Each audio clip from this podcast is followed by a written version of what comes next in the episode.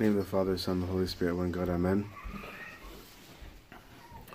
There's a lot going on in today's gospel. There could be hours and hours spent on it. Don't, don't worry, I won't take hours and hours.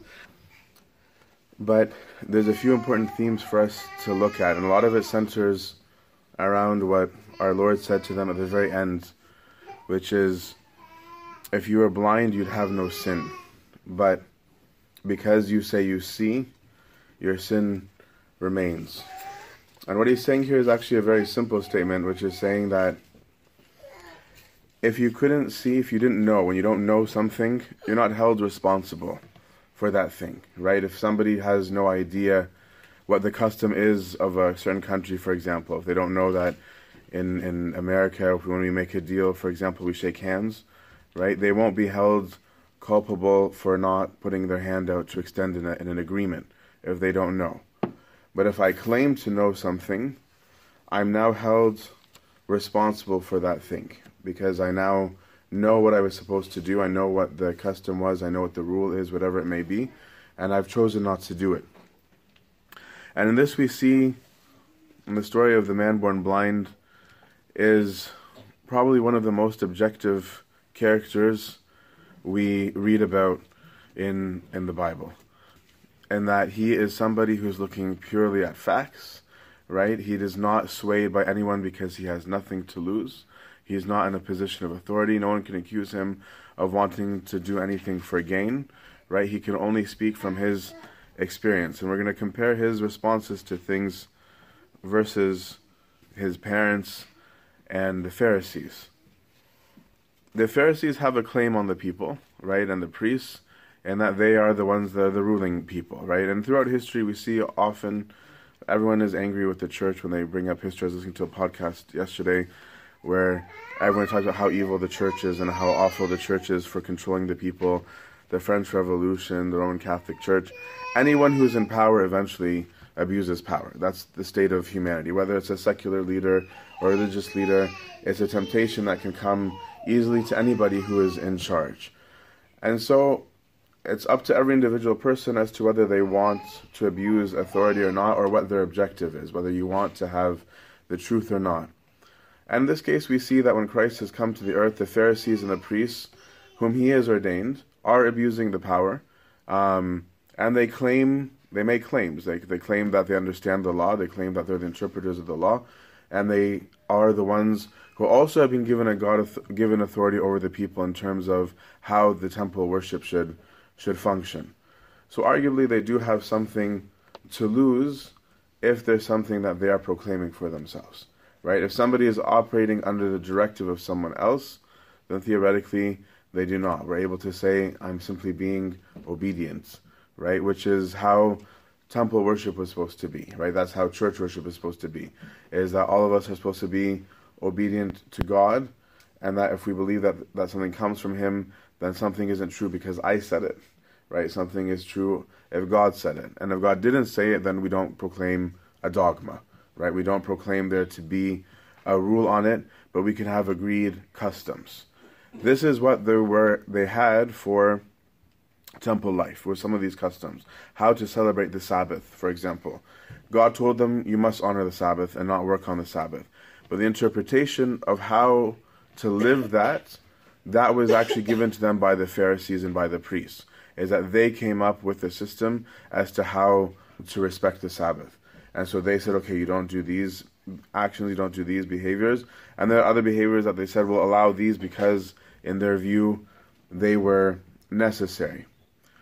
And so people grow accustomed to this, and that became the system. That's what they grow, what they grow up in. And this is why sometimes when we say ignorance is bliss, is that there's a two-edged sword to that, right? Ignorance is bliss is is seen from a positive and negative in the story, right? And that they're born in the system, right? They don't know anything else. They don't know what God may or may not have had in mind, right? All they know is this is the rules. You wake up, you do this. On Fridays, you do this. On Saturdays, you do this. That's what we do. Um, don't rock the boat, right? Whereas to the blind man, he had a different kind of ignorance is bliss. He was never part of that system, right? He was blind, right? He was led around wherever he went. He had things done to him, right? He was not somebody who could be a doer. So just like a person could be born in disease and only know disease, right? Then his ignorance is bliss is a negative one, right? Because all he's known is disease. That's his reality, right? Whereas another person might be born totally well and their whole life is well, and ignorance is bliss for them in a positive way. They've never seen what, what illness is like or what difficulty um, is is like, and so you don't know the facts. And so you have this world, two worldviews coming to collide, right? You've got the Pharisees who have their system. You've got our Lord who's coming to them, who they don't realize is the author of creation and the author of the Sabbath, right? And our Lord is coming to do a miracle. And we've talked about throughout Lent that there's different kinds of, of, of sin and there's different kinds of statuses. And we've also talked before about how there are different reasons why wrong occurs. We always say wrong wrong breeds wrong, right? If you do something wrong, it brings wrong results. So sometimes I am in a bad state because I chose to do something wrong, right? If I choose, right, to that like a really good idea is for me to hand all of my money um, to the gardener and say, I want you to be the protector of my money, and he runs off with my money, well, that's my own fault, right? I can't claim that somebody wronged me um, if I made the decision to give somebody the money. Or worse yet, if I light the fire that burns down my house, I can't blame someone for burning down my house, right? Sometimes I am wronged, right? Sometimes somebody actively does a sin to me, right? And that causes me to be harmed, right? If somebody were to stab me in the arm, I might have a weakness or paralysis for the rest of my life. And it's not because I did a wrong, it's because someone did it to me right? Is that our sin, we have to realize that sin affects community, not just myself. But there are also sometimes where we are a victim of society's sin collectively, maybe not individually, when we all choose to do wrong. So, for example, if we all pollute and global warming results in, in, in whatever it results in, and we end up with more cancers, right? The cancer is a result of sin right? As a result of people's lack of care for the environment, but it wasn't necessarily because of my own individual specific sin or even my neighbors, right? But there's a collective thing. And so we see in this person, right, in the man born blind, this third type of scenario, right? Because our Lord says explicitly, no, no, no, no, this is not like the paralytic man, right? Where he says, your sin has been forgiven, don't do it again or it'll get worse. He was telling him, no, no, you did something wrong in this last case. Um, but he's saying, or not like the Samaritan woman, where again, where she was doing something. In this case, saying no, neither, neither person did this, right? There wasn't this wasn't him, it wasn't the parents. So we know even more that this person who's coming now for healing is is even more objective, right? That it's not that he's trying to justify something he did. He just got dealt these circumstances. And so we see that someone who has something to lose is the one who's afraid of the truth. Right? A person who only wants truth will fear nothing because they want the truth. Because to them, the truth is going to be what liberates them from whatever ignorance, disease, whatever it is that they have. For the Pharisees, it was many things that they're afraid to lose. Right? It was partially ego, okay, in the sense that they have a control over the people, that the people listen to their interpretations, to take them seriously. And so, if they were to have their interpretation taken away from them, it would make them questionable as teachers, right? Of saying, well, apparently you got it all wrong, right? So, why would I take your word um, for things from here on in? But it was also probably a little bit psychological too, right? In the sense that if this is my world, that this is this is what I grew up in, and you're coming in to tell me that everything you think you understood is wrong, that isn't an easy thing to accept either right? It's not easy to find out that your your whole way of, of looking at life could have been inadequate or could have been incomplete. And because of this, they only had anger towards Christ, right? Had they wanted the truth, at least it could have been more of a dialogue form, right? It could have been, well, why are you saying that, right? Like, we received this. Why are you saying that? On what authority are you saying it? Sometimes they did ask these questions, but they weren't asking it to know the answer. They were saying it sarcastically to challenge him to say, Who do you think you are? Um, which, had they actually waited for the answer, um, would have been a bit mind blowing for them, which we see on, on Great Friday. And we see even the parents, are afraid, right? Is that the parents are looking at this whole situation, right? The people on the streets that they're asking, is this the guy that was born blind? They're they're shaky. Like, well, we think so, but we're not sure. Maybe it looks like him, right? The parents, unfortunately, are not able to escape this. We think we're not sure. Think is it's their son, right? And so when they ask them, they are petrified of losing their place in the in the sanctuary and the, losing their place in the temple. And the response is, "Yep, it's him. Like that, we can tell you, okay, but we have nothing to do with this." right? You would think that the parents would be excited, right? That their that their child, right, that's a grown adult now that has never been able to see is now able to see, right? You would think that this would bring them joy because so often we make claims if God had given me this, I'd be so happy. If God only did this, well, apparently not. Right, because this family is just like we have nothing to do with this. He's old enough to talk for himself. You go talk to him. Please leave us alone. We're happy with where we are. Ignorance is bliss. I go to the temple. I put my coins in. I make my sacrifices. Let me go home in peace. Don't rock my world, right? I don't want to know anything, right? This is not a good kind of of ignorance. It's an active ignorance um, as opposed to a, a passive one.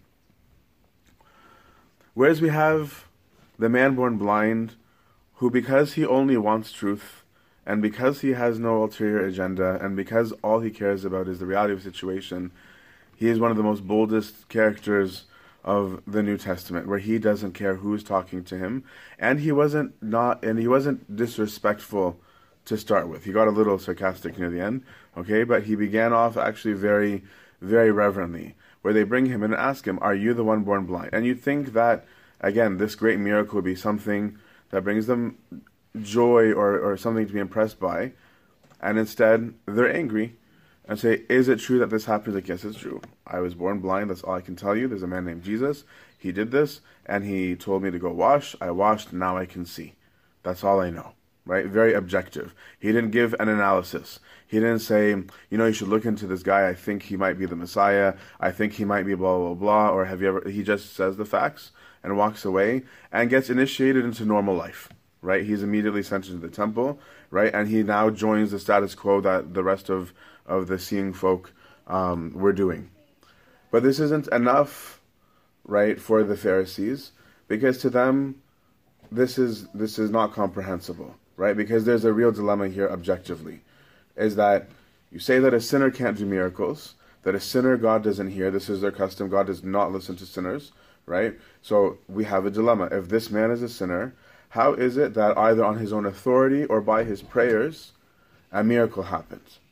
And so they can't accept this. So they bring the guy back, right? And it's like, no, no, you need to tell us this again. And now he gets sarcastic. Now he's like, what do you want? Right? Like, how many times are we going to have a back and forth about what happened? The guy healed me. All right? That's what I told you. If I tell you 10 times, is it going to change the story? Is it going to make you believe in him more? What is it that you want from me? So they get angry and they say, no, give God the glory, okay, because this man is a sinner, which now they're contradicting themselves even more, because now they're saying this is a divine act, right? They're not claiming that this is an act of sorcery, right, or demon worship, or something that they could have used to say, no, no, no, no, this is something um, demonic, which would have been an easier excuse for them um, to go by. They're acknowledging that it's from God. And that's why he gets even more sarcastic and says, Well, now here's a real miracle. Here's a real wonder. How is it that you're saying that this is an act of God if you're also saying this man is a sinner. Your teachings, men who are sinners, God doesn't listen to, and yet here's a man who healed me, and this kind of miracle has never been heard of since the foundation of the world. You explain it, right? He's completely objective, right? And he still doesn't even know who Christ is, right? He's just going by the teachings. He's like, if this is the objective teaching, here's the objective dilemma. You figure out what it is that you're trying to say. And so, our Lord loves this, right? Because our Lord is seeing that this guy who received a miracle, right, who has had something done to him, is testifying and is even suffering. Because the response of the Pharisees is, you know what? We're sons of Moses, okay? We have authority. You're not. You're a sinner. If you want to follow this guy, go ahead and follow that guy. You're not allowed in the temple, and they excommunicate him. And our Lord looks for those who suffers, right? Because we see that the wording here is um, Jesus heard that they had thrown him out, and finding him said, Do you believe in the Son of God? Right? Our Lord actively went out and said, Bring me this guy. Right? Look at the guy from last week, the, the paralytic. For him, he was, uh, Let me wash my hands of Jesus. I don't know him.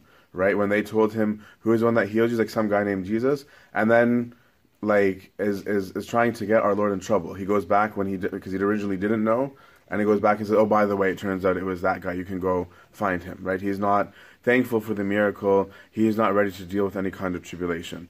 Whereas the man born blind, he's just like, "Whatever. Like I just know the facts. This is what happened to me." And so our Lord seeks him out and says to him, "Do you believe in the Son of God?" And his response is, "Okay, who who is he?" right? So he, he didn't even know like that it was Christ, right? But because he wants truth, right? He's saying my only experience of truth so far has been through this person in front of me, right? This is the only credible source of truth I've ever met in my life. And the result of suffering, the result of this pursuit of truth, is that God does reveal the truth, right? Christ hadn't spoken this boldly even to the disciples, right? And his response to the man born blind is, You've seen him. It's me who's speaking with you. I am the Son of God. Right? This is a sinner who's gone from like blindness, right, to a declaration of God's divinity within 24 hours, maybe a couple of days. Okay, this is how our Lord interacts with those who want the truth. This is why He asks us, seek truth, right? Look for the truth, and you'll be you'll be liberated. And this healing, this encounter with God, this seeking of truth, this is what many of us don't understand is the source of our liberation, right? Is that knowing something frees me from it, and sometimes not in the ways that I expect, right? Sometimes we think that real freedom is to do whatever I want. And that sounds like a like a lucrative kind of freedom. But the problem is that we are made of material, right? So I can't actually do whatever I want. The problem is that I'm designed. So I actually can't do whatever I want. And it's not because of, of, of someone's obsessive control over me, but by the nature of who I am, by the nature of my identity, right? This is why I can't just do whatever I want. And so if I harm myself, I get sick, right? So imagine the ignorance is bliss concept. If somebody, for example, has no idea that they have uh, a minor allergy to a food, okay and it's not one where they where they die on the spot and so they keep eating from that food over and over and over and over again because they don't know and they're congested and they're lethargic and they're tired and they're fatigued and they can't function the way that they want to function if they're given a simple truth you're allergic to this their whole world changes right they become liberated right so was the liberation that i can eat whatever i want no it was to find out that there are foods when i eat i get hurt and that now that I have this piece of truth, I'm freed from the suffering that I was in. Right? This is the kind of liberation that comes through knowledge of the truth that not everybody wants. Right? Not everybody wants that kind of liberation. Many people would rather their system be the system, and that can be any extreme. It can be the extreme of the Pharisees of wanting to be closed off and have specific rules, and it cannot be the extreme of hedonism right? It can be in any kind of, of, of form within the world. But if I want the truth, then I've got to look for it. And it's in the challenging of my reality that I find out whether I want the truth or not. Because the challenge of faith is what can result for me in either my growth or my fall. Right? And whether I want to combat when somebody contradicts what I know, is it something that I accept happily or not? the freedom in this rises above even even the laws that Christ that God himself had put right we see something in the book of Romans that you can understand through this parable better where St Paul talks about being bound in the law right and he says that that God established the law for humanity and he said the law was a horrible thing which sounds like a horrible thing for him to say because God made it right? But he was saying, how could it be horrible? Because without the law, you didn't know sin, right? This the law condemned you, right? You didn't know what was right or wrong without the law, right? So you were just ignorance is bliss. You're doing whatever you wanted. But when somebody put a law, now you found out you're wrong, right? And now there's a label for it, and now you fail, right? You weren't failing anything because there was no standard, right? It was a matter of everybody just doing whatever they wanted. But now you put this in. So, so now we have a problem. You have this straight line. You have a ruler, okay? You guys were all curved lines. Everybody was doing their own thing. So there was no, there was no law. There was no sin. Now there's a straight line. Now you can define a curve. So now you have an issue, right? Because now you have become a sinner. You weren't a sinner before the law. You're a sinner when the law came because you found out what sin was. So he's saying, so is that a horrible thing? No, it's not. Because without it, you wouldn't have known, right? But now you know. And somehow he goes from there to say, but we become liberated from that law, right? Does that mean that the law was wrong? No, it wasn't. It was because the law teaches me perfection. It teaches me what the goal is. It teaches me what the objective is, right? And so I learned the spirit of the law. But unless I live like the Pharisee first, I don't learn the law. I don't learn how to apply the law. So what does that mean practically? It'll be like in the monastic stories, for example, where you have a monk who doesn't eat till 5 or 6 p.m. every day or could go for three days without eating. And then a visitor comes and says, knocking on the door, saying, I want to sit with you. If the monk doesn't eat with him, right, then to preserve his asceticism, then he's keeping the law, his monastic law, his ascetic law, right? But to break bread with him is to go to the higher law of love. Why? Because what is the objective of everything is love if I don't have the higher objective of love, if I don't understand what it was for, then I don't know how to practice these laws that come underneath. Is this monk's fasting wrong? No, it is not. It is wrong for him to abstain from food? No, it is not. But is it wrong for him to refrain from breaking bread with his brother who wants to have a meal? Yes, it is. Right? Because now he is going against the gospel, which says that if your brother has need or has want, either wants you to listen to him or to feed him or to clothe him, then you do it. That is the higher law. And so this is why the Pharisees had a problem here. They had not been liberated from the law, which is what Christ was coming to do. So their view of Christ's work on the Sabbath was you broke the law, right? You did a healing on the Sabbath. How could anybody who loves God heal on the Sabbath? Don't you know that we're Jews and we respect the Sabbath? This is where they're coming from, right? Is that they were still under jurisdiction of the law, not understanding, as Christ would say to them elsewhere, the Sabbath is made for man, right? Not man for the Sabbath, right? I made the Sabbath for you to rest. I didn't make the Sabbath as a rule and then make men to honor this rule of, of not doing stuff on Saturdays, right? Is understanding the spirit of the law. And so this concept is what Christ is doing, is liberating us. That this liberation for us is, is a spiritual one, it's a physical one, it's an intellectual one. It's to come back to the roots of it and say, I have made you that you may be whole, right? I've made you that you may be free. And what what does that mean? It means to be me, right? Which is the theme that we're going to come to in Holy Week next week, God willing. And so finally, God wants us to be healed. God wants us to be restored, right? This is his desire, right? He came here not because he wants to judge everybody to death, but because he wanted to bring life, right? He came and restored everybody and looks for those who seek him. And so, as this is our last week of Lent, we conclude on Friday, period of repentance, reflect. What are the things that you are a prisoner to that you might not want to deal with? Right? What are the things that are preventing you from living wholly? W H O L L Y. Right? And what are the things that are preventing you from living holy with an H? What are the things that are your stumbling blocks to what you don't want to receive? Right? Whether it's because you don't want to be cast out of the temple, or whether it's because you want to eat the food that makes you sick, right? Or whether it's because you don't want to have your teaching rocks rocked, ask yourself, do I want the truth more than anything else? Because if I do, then I have nothing to fear, and Christ Himself will be the one to reveal Himself to me and to all of us, and grant us the spiritual vision that leads to liberation. To him be the glory, honor, and worship now and always at the age of all ages. Amen. We want to thank you so much for listening to St. Basil's podcast. We hope that you have gained spiritually from our remarkable speakers, and we appreciate your support towards this podcast. St. Basil American Coptic Orthodox Church is looking to purchase a home, and we would love for you to be a part of our community.